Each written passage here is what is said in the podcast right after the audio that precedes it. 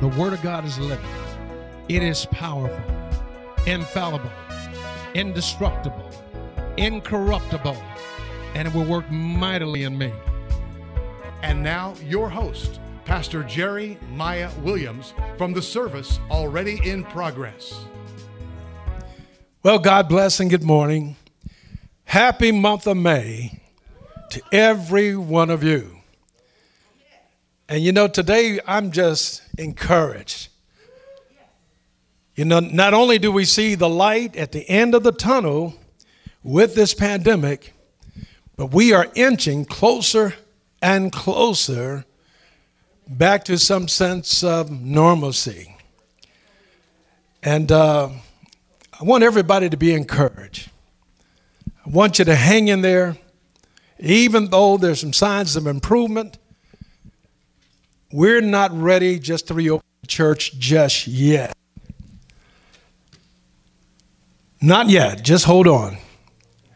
We're going to make a quality decision, one that we can live with. That's what we're going to do. But you know, without faith, it's impossible to please God. It's impossible to please God without faith. But we're going to use faith, not foolishness or presumption. And so when we announce, and hopefully we'll have the church reopen for worship service for the summer's out, when we announced the reopening of the church, you can have strong confidence that a good decision has been made, and we have acknowledged God in all our ways, and that He is the one directing our path. But I am encouraged today because the God of peace, He is bruising Satan under our feet. He's doing it right now. And I thank you. And I'm so grateful that the enemy is being bruised with this pandemic. Amen. This morning, I'm going to read to you from the book of Deuteronomy. The book of Deuteronomy, the 30th chapter. And I'm continuing with my series of messages, Joy for the Journey. And today I'm calling this message, The Missing Piece. The Missing Piece. In Deuteronomy, the 30th chapter, verse 19, God is speaking to Israel as they had come through the wilderness for almost 40 years. And they're at this point now where they're almost ready to cross over the Jordan, to cross over the Jordan River. Israel had gone through many things. You remember when they left Egypt, the Bible says they left with a high hand. In other words, they might have been high-fiving each other and all that because they went to their neighbors and reparations were paid. Reparations were paid for their slavery. They received silver, gold, jewelry, and other material things. So they were very excited when they left Egypt based on the promise that God would lead them to the promised land. But as they crossed the Red Sea and got on the other side, they suffered some difficult circumstances. They encountered thirst, hunger. They encountered the Amalekites, an enemy who fought against them. They encountered inward fighting among the congregation of Israel. They encountered giants in the land. They had a lot of ups and downs. So here in Deuteronomy, the 30th chapter, verse 19, God speaks to Israel and He says to them, I call heaven and earth as witnesses today against you, that I have set before you life and death, blessing and cursing. Therefore, choose life that both you and your descendants may live. What is God saying to the people of Israel? What is God saying to his people in this day and this time?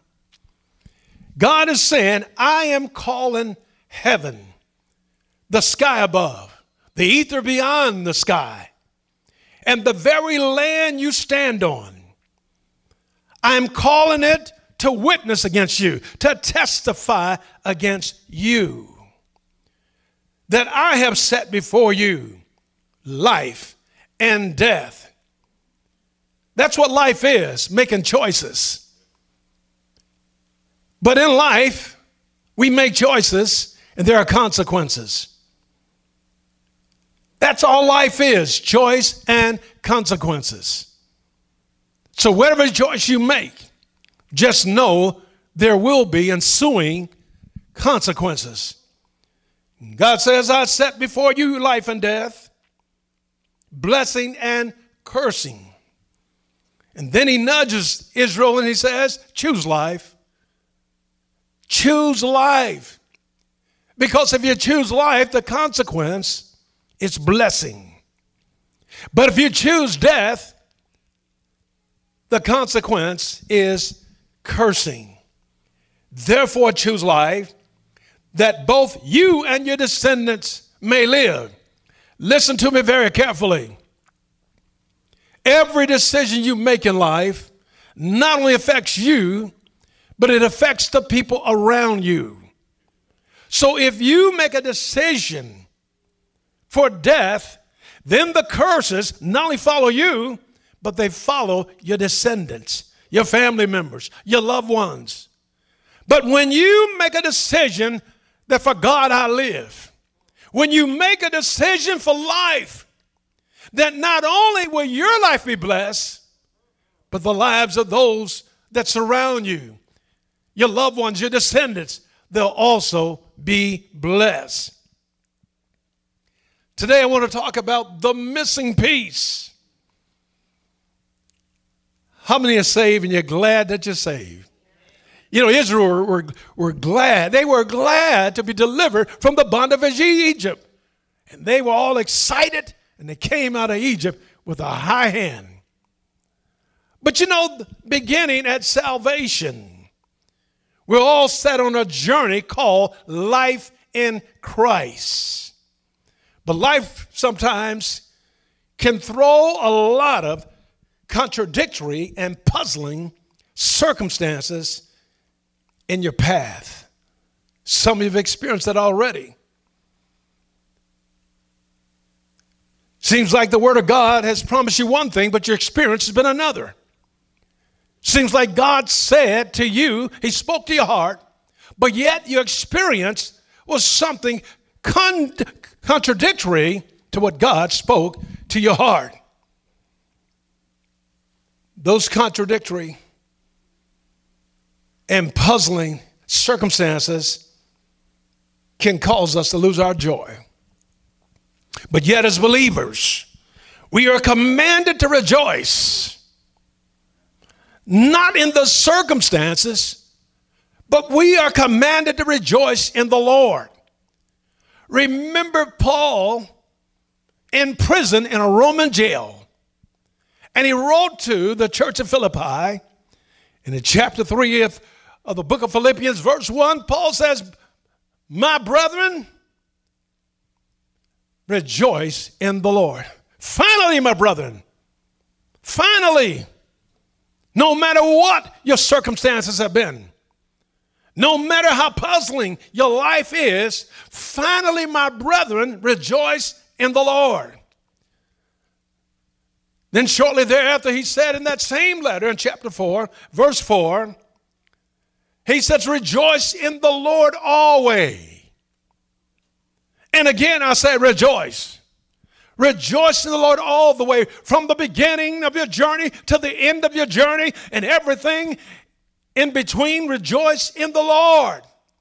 And again, I say rejoice in the Lord. But how can you rejoice? How can you rejoice if you're hurting and you're in pain? How can you rejoice if you're sad and depressed? How can you rejoice if you face some kind of disappointment in your life or you suffered a loss. Many people during this pandemic over the last year have suffered many disappointments. Others have lost loved ones and friends. Family members have passed on. So how can you tell them to rejoice? This sounds like a puzzle to me. And if life were a puzzle, then the missing piece of that puzzle is to choose life, and to choose life is to choose joy. That's the missing piece of the puzzle. We got to choose life. And you cannot choose life without choosing joy. Understand what a puzzle is. You know, when you present it with a problem or a situation that is difficult to understand or difficult to solve, maybe that problem or situation baffles you or confuses your mind. That's a puzzle. And there's a lot of puzzling things. And we need to confront them and not just sweep these things under the rugs and get over religious. Why would the Lord tell me to rejoice always? Why would the Lord tell me to rejoice in the Lord when he knows that every day is not a holiday? Not in life, it isn't. Joy is choosing life. I have set before you life and death, but the choice is yours. Choose life that you and your descendants may live. To choose life is to choose joy. So what am I saying? Joy is choosing life and blessing. You're choosing life and blessing over cursing and death. Everything in our life in Christ is about life. It's about life. Remember John chapter 4, chapter 14, the Gospel of John. Remember Jesus was telling his disciples, I go to prepare a place for you. And if I go to prepare a place for you, I will come again and receive you unto myself, that where I am, there you may be also. Thomas said to him, we don't know where you're going. And how will we know the way? Jesus had already told him, you know where I'm going and you know the way. But I suppose Thomas scratched his head and said, how do we know where you're going? How do we know the way? Jesus said to Thomas, I am the way. I am the way, the truth, and the life. No man cometh to the Father but by me. Jesus clearly said, when you choose life, you choose him, and to choose him is to choose life, because he is the life. I am the way, the truth, and the life. I am the life. Then in John, remember John 10, chapter 10, verse 10, he says, but the thief cometh but for to kill and to steal and to destroy. But I am come, that they may have life, and that they may have it more abundantly. So Jesus had taught his disciples many things during his ministry. But it was all about how to choose life, how to choose blessing. Then in John chapter 15, verse 11, he told his disciples, he sort of summed up the entire teaching experience. And he says, these things have I spoken unto you, that my joy may be in you, and that your joy may be full. What things had he spoken unto them?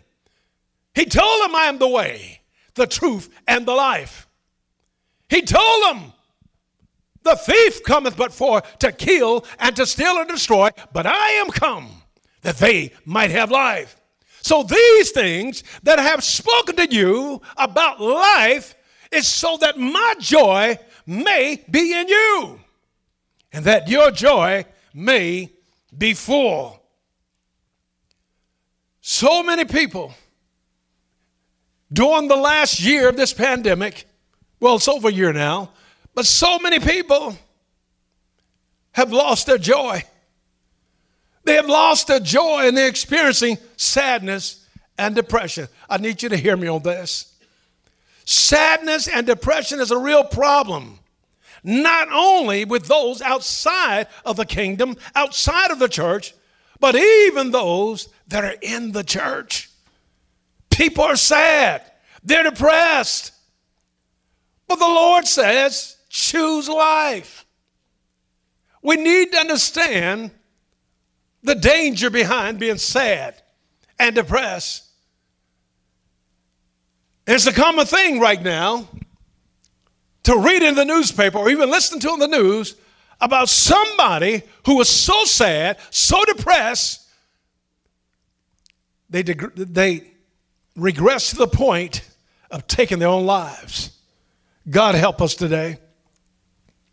What is sadness? What is depression? They're really like cousins. You see, sadness is circumstantial. Sadness is reactionary. In other words, you react to a circumstance, you react to a situation, and it makes you sad. Sadness is only temporary, thank God. It's only temporary. Sadness has a way of changing your mood. But look out for depression. Depression will change your life. Depression is more of a long-term type of sadness or depth of sadness. Depression is considered a mental illness. So when you're sad, you can be reminded of the words of Jesus and begin to find joy in your journey. But when you're depressed, you need a deliverance. You need a deliverance, a healing touch from God, lest you also fall into mental illness. We need to understand the progression. Being sad, never take that for granted. God wants us to have joy. You see, sadness leads to depression. Depression leads to loneliness. And loneliness has led many people to entertain thoughts of suicide. It leads to suicidal thoughts.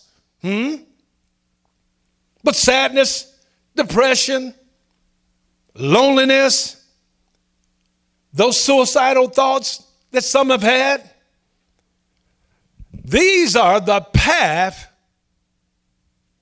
to death, spiritual death and physical death.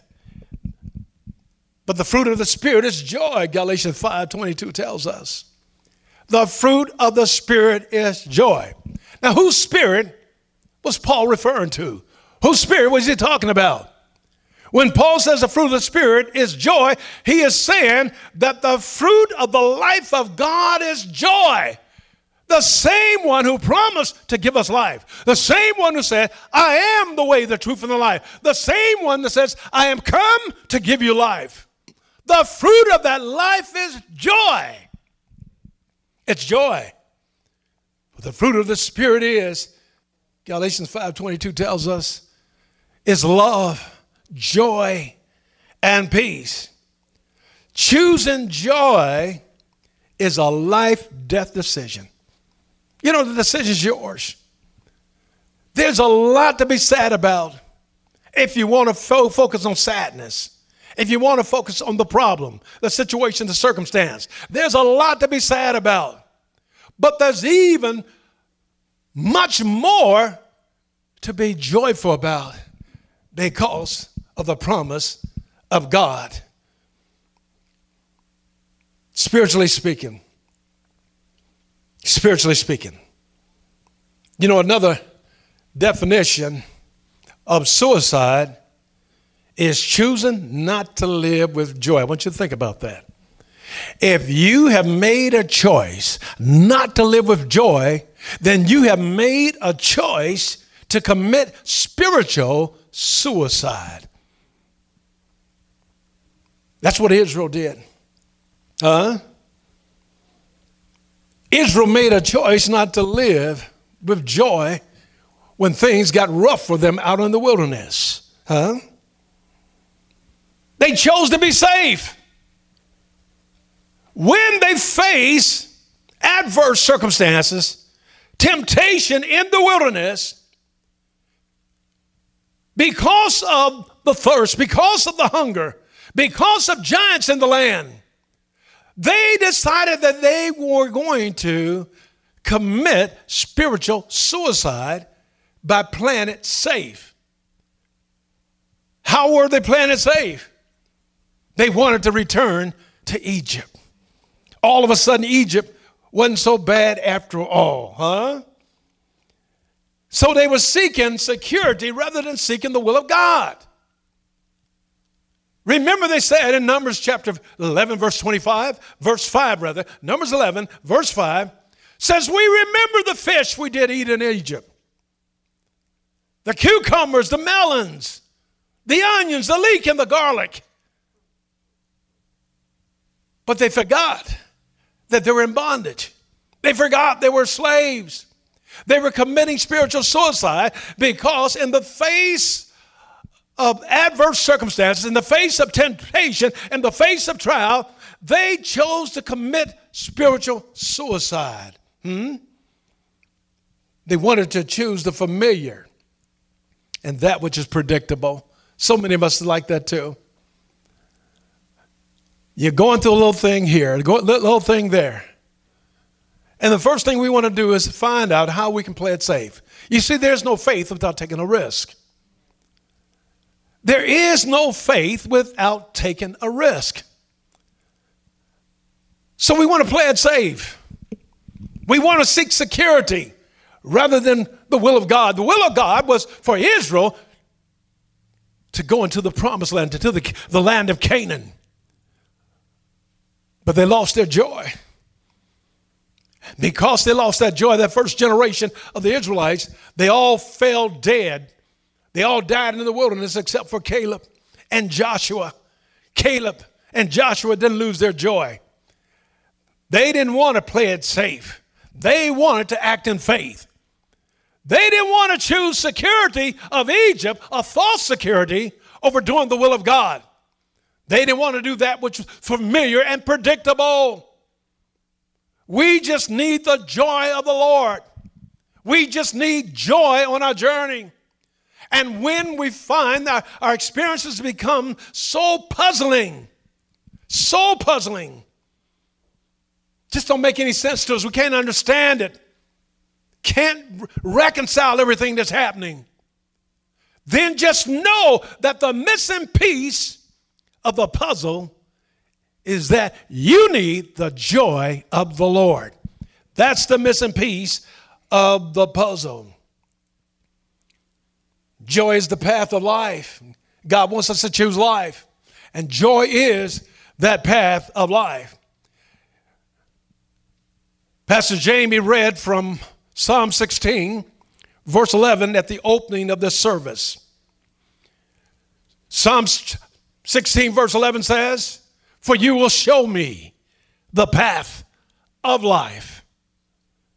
For in your presence is fullness of joy, and at your right hand there are pleasures forevermore.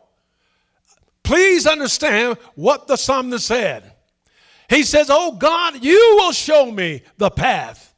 Not the path to life, but the path of life. We need to understand the difference between the path of life versus the path to life. God did not give us a path to life. You see, when you have a path to anything, that's entrance. God's given us more than entrance. He's given us the path of life, and the path of life is possession. And David said, in your presence there's fullness of joy, and at your right hand there are pleasures forevermore. The path of life is the joy of the Lord. The path of the life is joy in the presence of Almighty God. It is the path from spiritual death to spiritual life. It is the joy that God gives us for the journey. And if your journey has been bumpy, if your journey has been rough, if your journey has had many pitfalls, then the missing piece is the joy of the Lord. Ephesians chapter 2, verse 5 tells us that even when we were dead in our trespasses, when we were dead in our sins and our trespasses, you remember that? You remember you haven't always been who you are and where you are. But even when we were dead, just spiritually dead in our sins and our trespasses, he raised us up with Christ. He raised us up together with Christ. He made us alive with Christ. When Christ got up out of the grave, bless God, he got up out of that grave that you and I may have life and the joy of the Lord. So we were made alive with Christ, and then we were raised together with him, and then we were set with him in heavenly places. There is no sadness in heavenly places. There's no depression in heavenly places. I know the difficulty that we can face when we suffer a disappointment of some kind or another, when we suffer a loss. Yes, it hurts in the flesh. It hurts the human heart. But thank God, we are more than men and women of flesh and blood.